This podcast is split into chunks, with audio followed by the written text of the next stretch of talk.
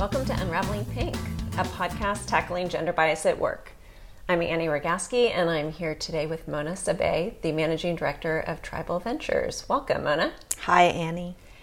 So, Mona and I talked a few weeks back about kind of the intersection of the Me Too moments and the male ally moments that I was doing in November. And I asked you if you had a male ally moment to share. And you said to me, I do, but the package it comes in may not be someone we want to highlight. Yeah, I was struggling with your entire November set of podcasts because I thought to myself, geez, I mean, do I not have any male ally moments to share? And as I really dug deep into my past, I thought some of the men who have been, you know, responsible for my career development are also men who you know, in other aspects of their lives are not necessarily doing things that we think are very good or courageous or uh, appropriate. And so, how do you celebrate them in the face of knowing that? So, you're not the only person to have some challenges with my November posting, and it's good to hear those challenges. But what struck me about your comment is it kind of came home to roost in almost an opposite way when I saw in the press things like Al Franken, who has been a great advocate for women generally, who had his series of Me Too moments against him. And then, of course, Louis C.K. and Sarah Silverman's video about her conflicting feelings of having a friend who was accused of Me Too moments. And that combined with your observations um, made it pretty clear to me that people come in imperfect packages and we can have male ally moments and Me Too moments in the same person. But then what do you do about that? Do you celebrate it? Do you not celebrate it? What do you think? Well, I think everybody has a different context when they come to these things, these kinds of conversations. And my context, and I know you know you and well enough to know that your background is similar in certain ways. I mean, I went to undergraduate in engineering at a time when there were very few women in engineering, still are. And honestly, back then, I didn't really think about men and women and male allies and mm-hmm. feminism. I didn't think about all of those things. And I didn't really think about them until I started in the work world. And you know, my first work experience was law firms, and law firms mm-hmm. are traditionally skewed towards men with, in power who don't do very good things. And I had a lot of experiences of being hit on mm-hmm. um, when I was uh, at law firms. And I think that that was the first time that I started thinking about the male female dynamic hmm. in any real way. I mean, I was always in the minority but I tried to become part of my the majority in the way I acted, or you know, I was a you know whether I was a jock or whether I drank beer or whatever it was. I tried to become part of the majority, and became very clear that I wasn't part of that majority when I hit the work world. So these are the men, as you said, whether they were sexually harassing or bothering me, or whether I saw them do this to other women at these firms these were honestly the same men who gave me the great projects to work on. And when I did something wrong, or I didn't do things quite right, who taught me how to do things better instead of just, you know, ignoring me and moving on to the next thing. Mm-hmm. I can actually probably trace both in my law firm world and in the corporate world um, a series of men who are largely re- responsible for making sure that I got enough visibility on high visibility projects so that I could move along in my career. And while most of what I've done in the last 10 years has been focused around building a network of women, mm-hmm. it's still mostly the men who help propel my career, even though I know way more women than men now. so, you know, your question, I think, is really interesting because my first reaction was to say, no, I can't bring those positives to the forefront mm-hmm. and have that conversation with you because they're mired in all of these negatives. So, what do you do about that? Well, I was thinking about it and I thought, well, you know, when we think about, because we both have legal backgrounds. When we think about the justice system, and when you think about people who have committed a crime, those people are educated by independent people. It's not like the victim of the crime gets to make a decision about what happens to them. Mm-hmm.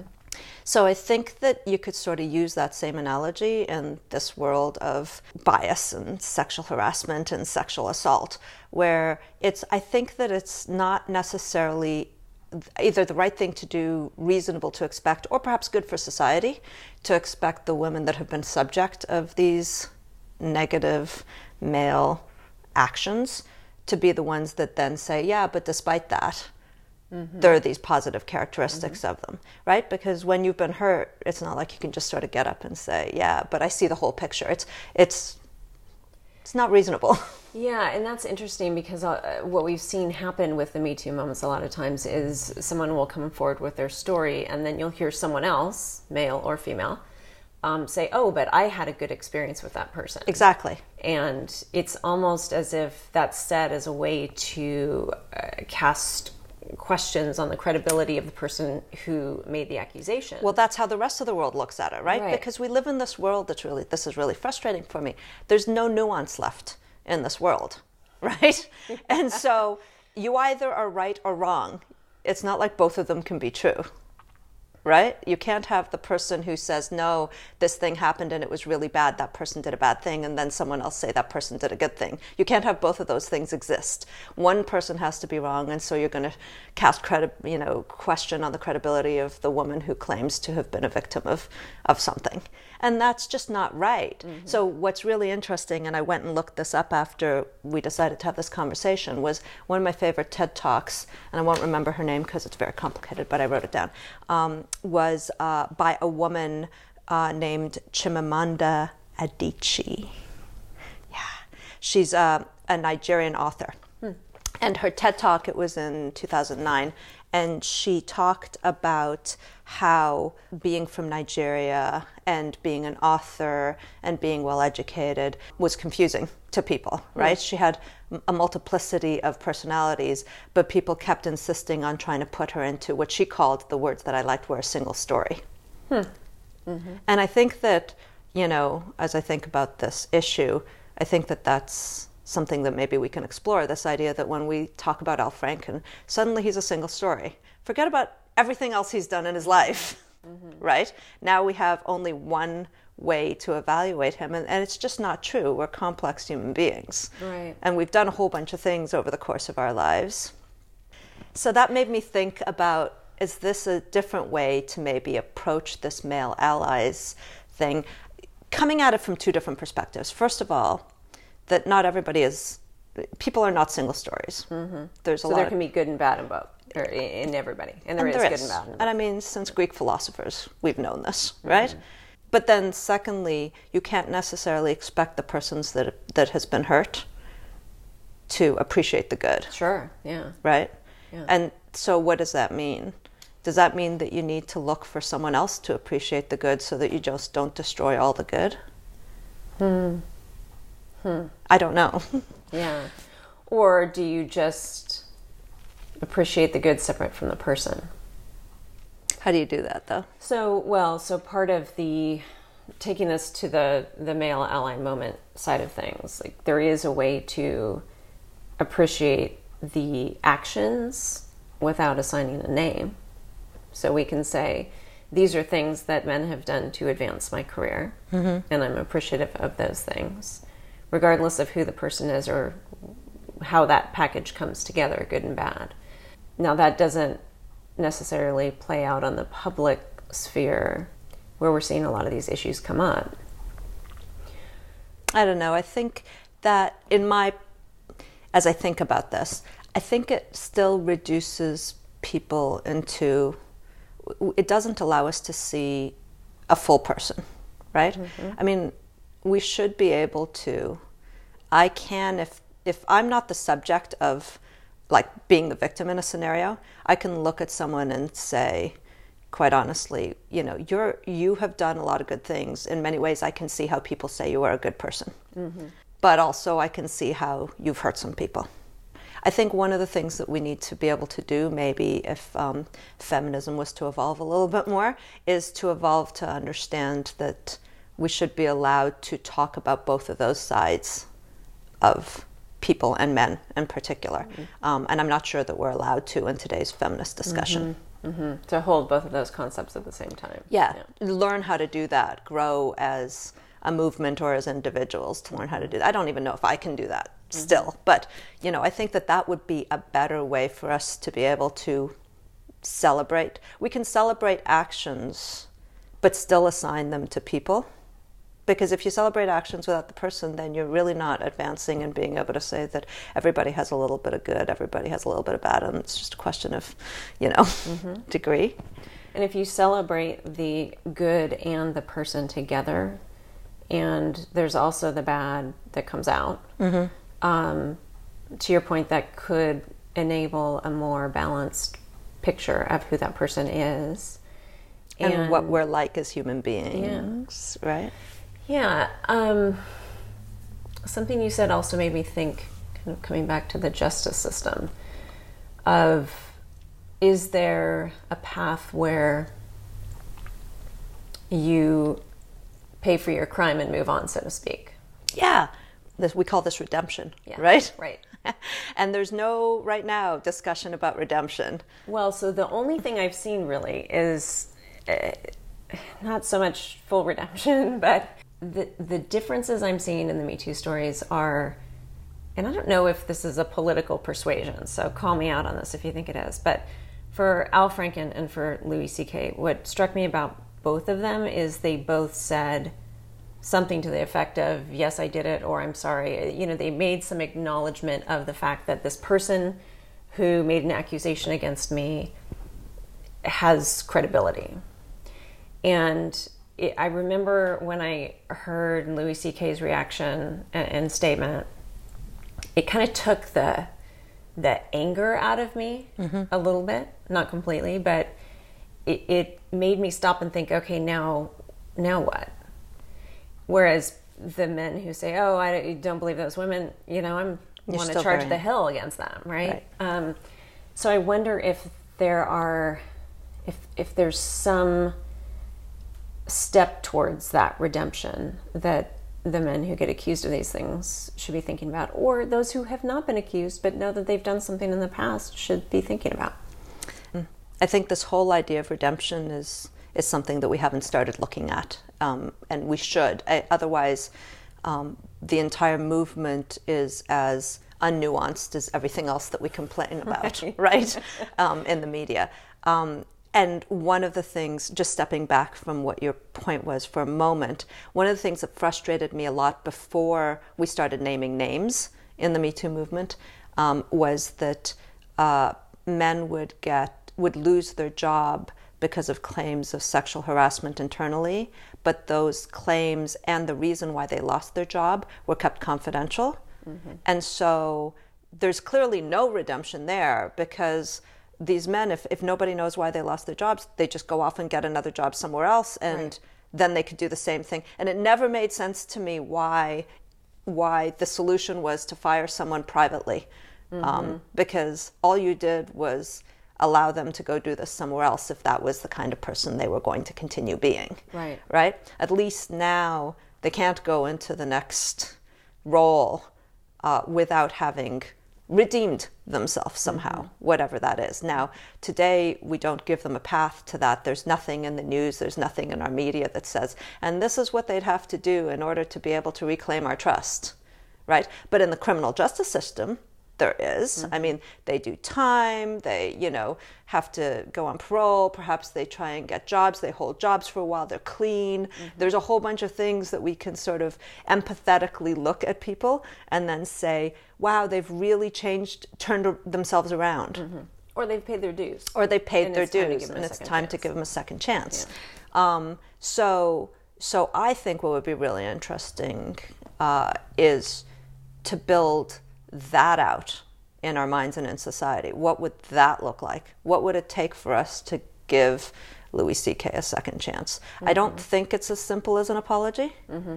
I met a woman in the UK who they do this facilitation with victims and perpetrators of crimes, mm. where uh, they get them together in a room facilitated with psychologists for the sole purpose of just trying to, you know, get a little bit of um, the grief out of the way between them, with the goal of being hopefully the perpetrator of the crime maybe gets to the point of apologizing honestly and understanding what they've really done to the person and the victim being able to move past it.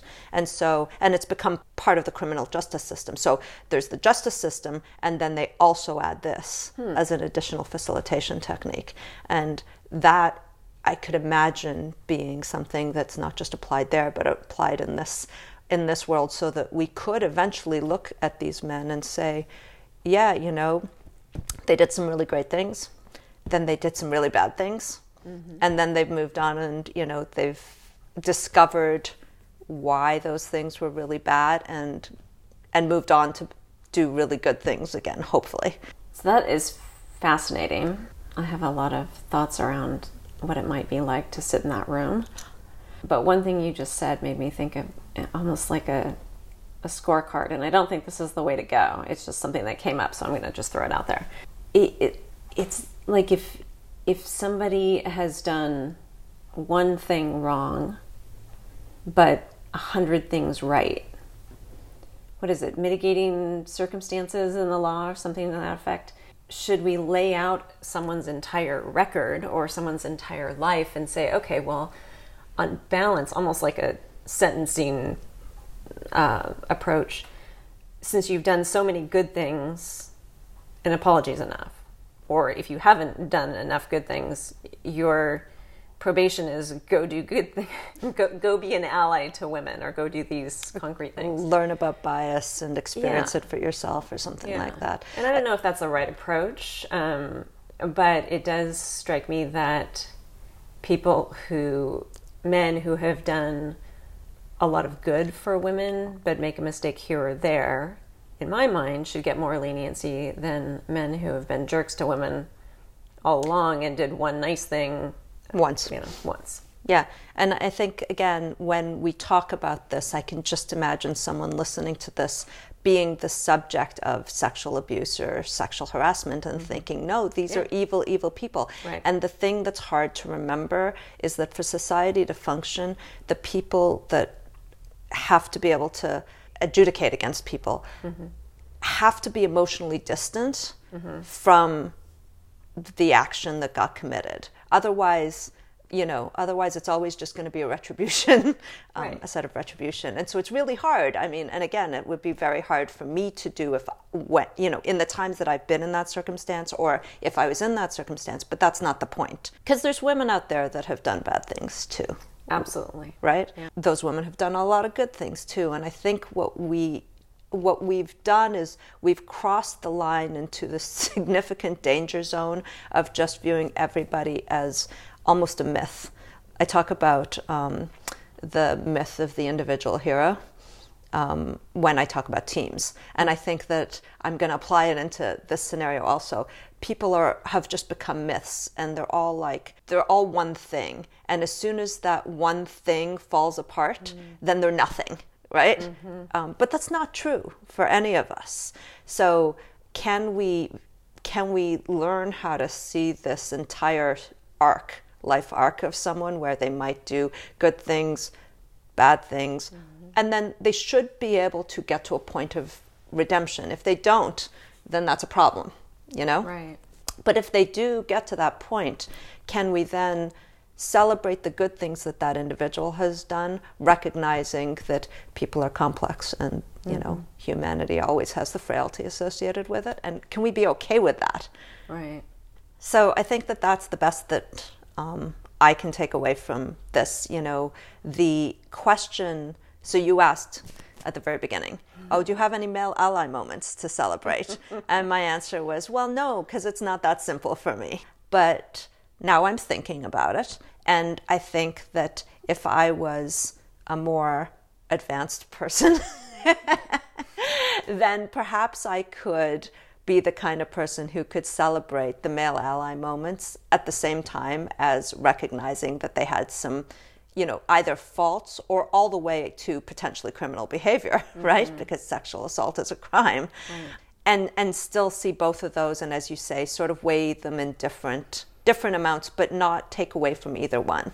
Mm-hmm. So, one question that came to mind when you were first talking about that was whether your experience of having these men act as an ally to you was separate from their bad behavior, meaning, were they acting in a bad way towards other women but not towards you? And you saw that, but was it their interactions with you were positive and with others might have been negative as opposed to their interactions with you being both positive and negative? and I've had both experiences. Um, but I'll say that the problem with being, as most women know, a woman in the profession is even if you're not the one being hit on, but you know that that's the kind of person that you're working with, you always sort of second guess whether the reason that you're advancing is because the, of that that there's a subtle relationship issue there that they're trying to play on rather than something else. So it nags at you regardless, um, e- even if nothing happened, right? Um, so that's why you know even the examples I can think of where bad behavior was not directed to me and I was the recipient of a lot of real positive coaching and and assistance and development. It's still hard. is, is it um, i mean my perception would be it's hard to accept that help when you know it comes from someone who's doing things It's hard are- for me to celebrate it. Yeah. It's easy for me to accept it because I think I deserve it. I think we all do in spades more than we get it. Yeah. But it's hard for me to celebrate it. Um, and that doesn't mean that I think I'm right. I think that I should be able to be more nuanced about it. But it's still, you know, as I, this is why I wanted to start off by separating when you know you're in the middle of it versus when you're looking externally to it. right Um, yeah like I can look at the whole Al Franken situation, having never met the guy in my life, and think he's done a lot of good for the world, mm-hmm. and it doesn't hurt me as much as being able to say that about someone that I had a personal experience with. sure Right? Yeah. So, is there any particular path forward right now that you see us taking to get to that more nuanced space or to get to redemption? Well, yeah, I think I think I've got some uh, optimism and some pessimism in that way. Oh, good. Yeah. A nuanced answer. Exactly. I think optimistically, we're starting to hear stories about different levels of consequences for different people. Right now, there's been one consequence. Everybody gets fired, right? And I've started to hear in the media a question about how do we how do we wrestle with different levels of consequences? And i think that um, companies and hr departments in companies and legal departments in companies are going to have to start wrestling with that.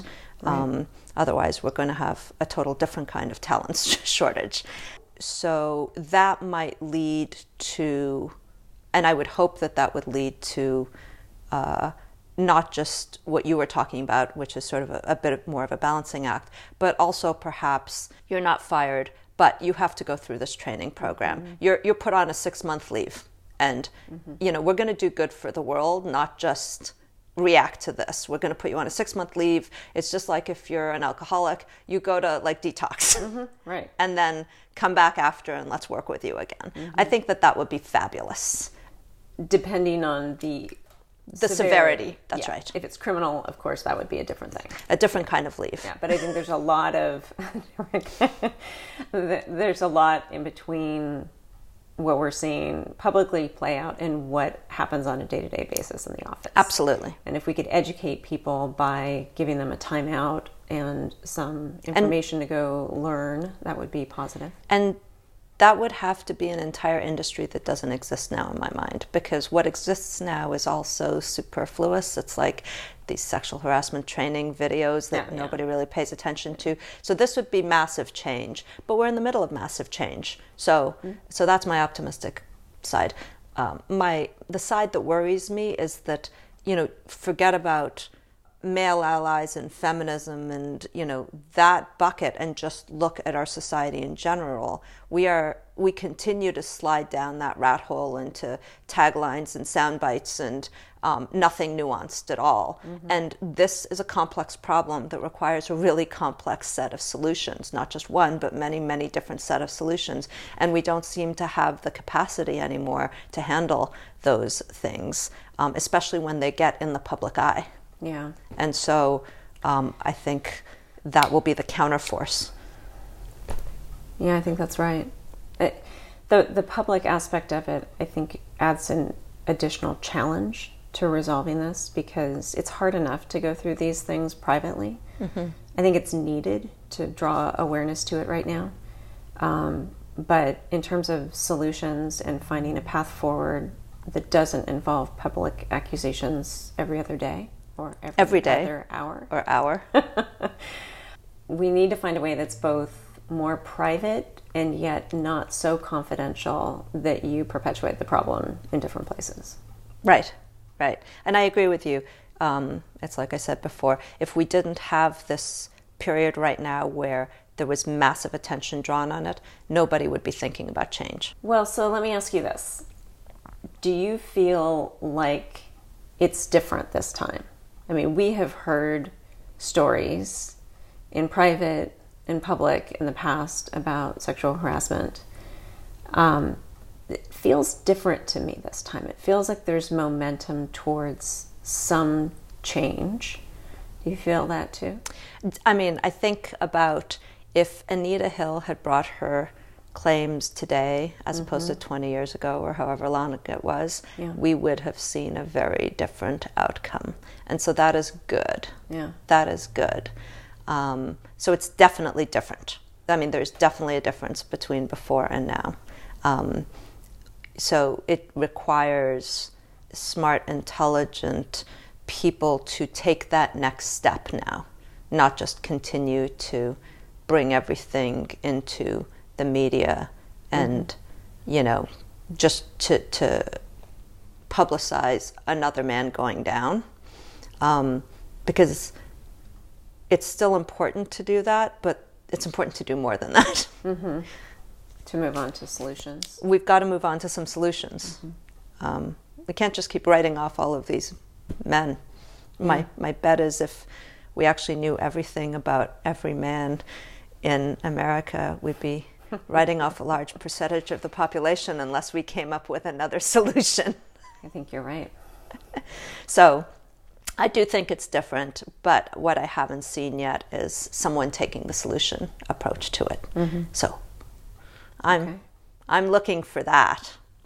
So, do you have a challenge for our listeners? I so do. I, I mean, I do. I think that, I mean, I think a twofold challenge after our conversation.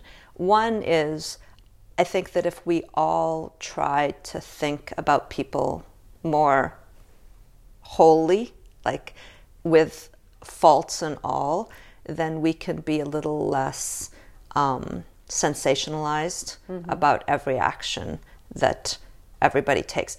It's still really important.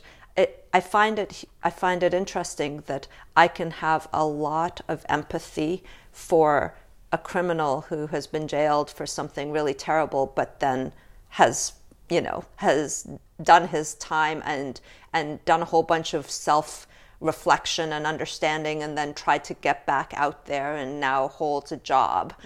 Um, and i can have a ton of empathy for them and yet w- right now we have no empathy for you know anybody who's done sexual harassment or s- you know. So so i think uh, challenge number one would be if we all started uh, thinking about people in the entirety of their complexity not just as a single story um, then we'd probably be more open to solutions and then secondly i think it would be great if we could start formulating uh, some what's the next step here? Now that we've identified and convinced everybody that this is a rampant problem and that it affects women in ways that men really haven't understood before in their development. And so while we look for male allies, it just becomes that much harder, even if they have been allies, um, to really celebrate them. Mm-hmm. Now that we've we all understand this, what do we do so that we can we can work with men mm-hmm. effectively mm-hmm. in the mm-hmm. work world and not have all of these, or at least as many underlying currents of of anger and mm-hmm. stress. Um, I think that that would be a great challenge for someone to work on. Those are great challenges. Um, it strikes me on your second challenge that it's almost identifying um, something that's broken that needs to be fixed almost, as opposed to something that's irreparably destroyed. Exactly. I think that that would be a wonderful way for us to look at things, right? So, yeah, it's like uh, I, I, back to my example. If you're an alcoholic, we don't just say, "Okay, you're done mm-hmm. forever." Right. There's no hope for you. You know, we have a we have a program. We have a twelve step process. Um, people are proud to walk out of things and say, you know, I haven't had a drink in three years. Mm-hmm. Um, it would be wonderful if we could apply that same solution type uh, thinking to this problem. Mm-hmm. Great. Well, thank you so much. Yeah, it's been fun. It's fun talking to you about this difficult topic, but maybe in a year or so we can talk about the solutions that have already started forming. That would be fun. Let's come back and do that. Okay. Thank you, Mona, for the thoughts you shared in this episode. I think you raised a lot of really important and difficult questions. It was a very fun conversation to have with you, not in a uh, entertaining, fun way, but just these are conversations that we need to have more often. And it was nice to have that conversation in a way that explored potential ways forward, but also uh, there are some challenging issues there, and we didn't necessarily see eye to eye on everything, and that's important to get comfortable with as well. In in looking into the future, Mona uh, suggested we have some work to do, and I agree with her on where do we go from here in the Me Too movement, and how do we get to a point of solutions, and how do we get to a point of healing. And I think that we don't have all the solutions yet, but we are on a path towards uh, a good set of tools in our toolkit. One tool I'd like to highlight is Emtrain. If you recall, back uh, earlier this year, I interviewed Janine Yancey in an episode called The Red Zone. I believe it was episode 10. If you haven't listened to it, I encourage you to go back and listen to it. Emtrain is a really interesting new solution for folks in the HR space. It is a resource anonymously to anyone who is an employee and has an issue that they'd like to get help with. And it's also a tool for employers who are trying to get to a more healthy work environment. So I think Emtrain is one answer to Mona's question of what tools do we have or can we develop in the future to deal with the Me Too uh, moments that we're hearing about. Um, so I encourage you to check that out. If you are in a workplace that you think could benefit from it, um, I encourage you to give it a try, putting that tool into practice at your workplace. I also encourage people to really spend some time thinking about uh, Mona's concept of nuance. She came back to this theme a number of times. It's really hard, especially with uh, sensitive topics like the Me Too moments we've been hearing, to to to come to people with empathy and to appreciate that everyone has positives and negatives, good and bad, um, and uh, try to see a more nuanced whole picture of people. So I will certainly take Mona's challenge and try to put that into practice. I encourage you to do that as well. And then finally, Mona did question whether we should be celebrating male ally moments, and it's a good question. I will continue to talk with people about it and hear their perspective. And I will continue to share male ally moment stories because I do think it's important. Certainly, we should keep in mind that each of these allies is a complex person with good and bad. But also, I think the male ally moments offer some solutions. They offer some actions that men everywhere can take to move us to a better place. So I will continue to do that in 2018. If you have a male ally moment you would like to share, let me know. If you have an opinion about whether or not we should be highlighting male ally moments, let me know that too. I'm happy to have these conversations. I think they're important for us to have and to hear. Together, we can unravel the pink bandana.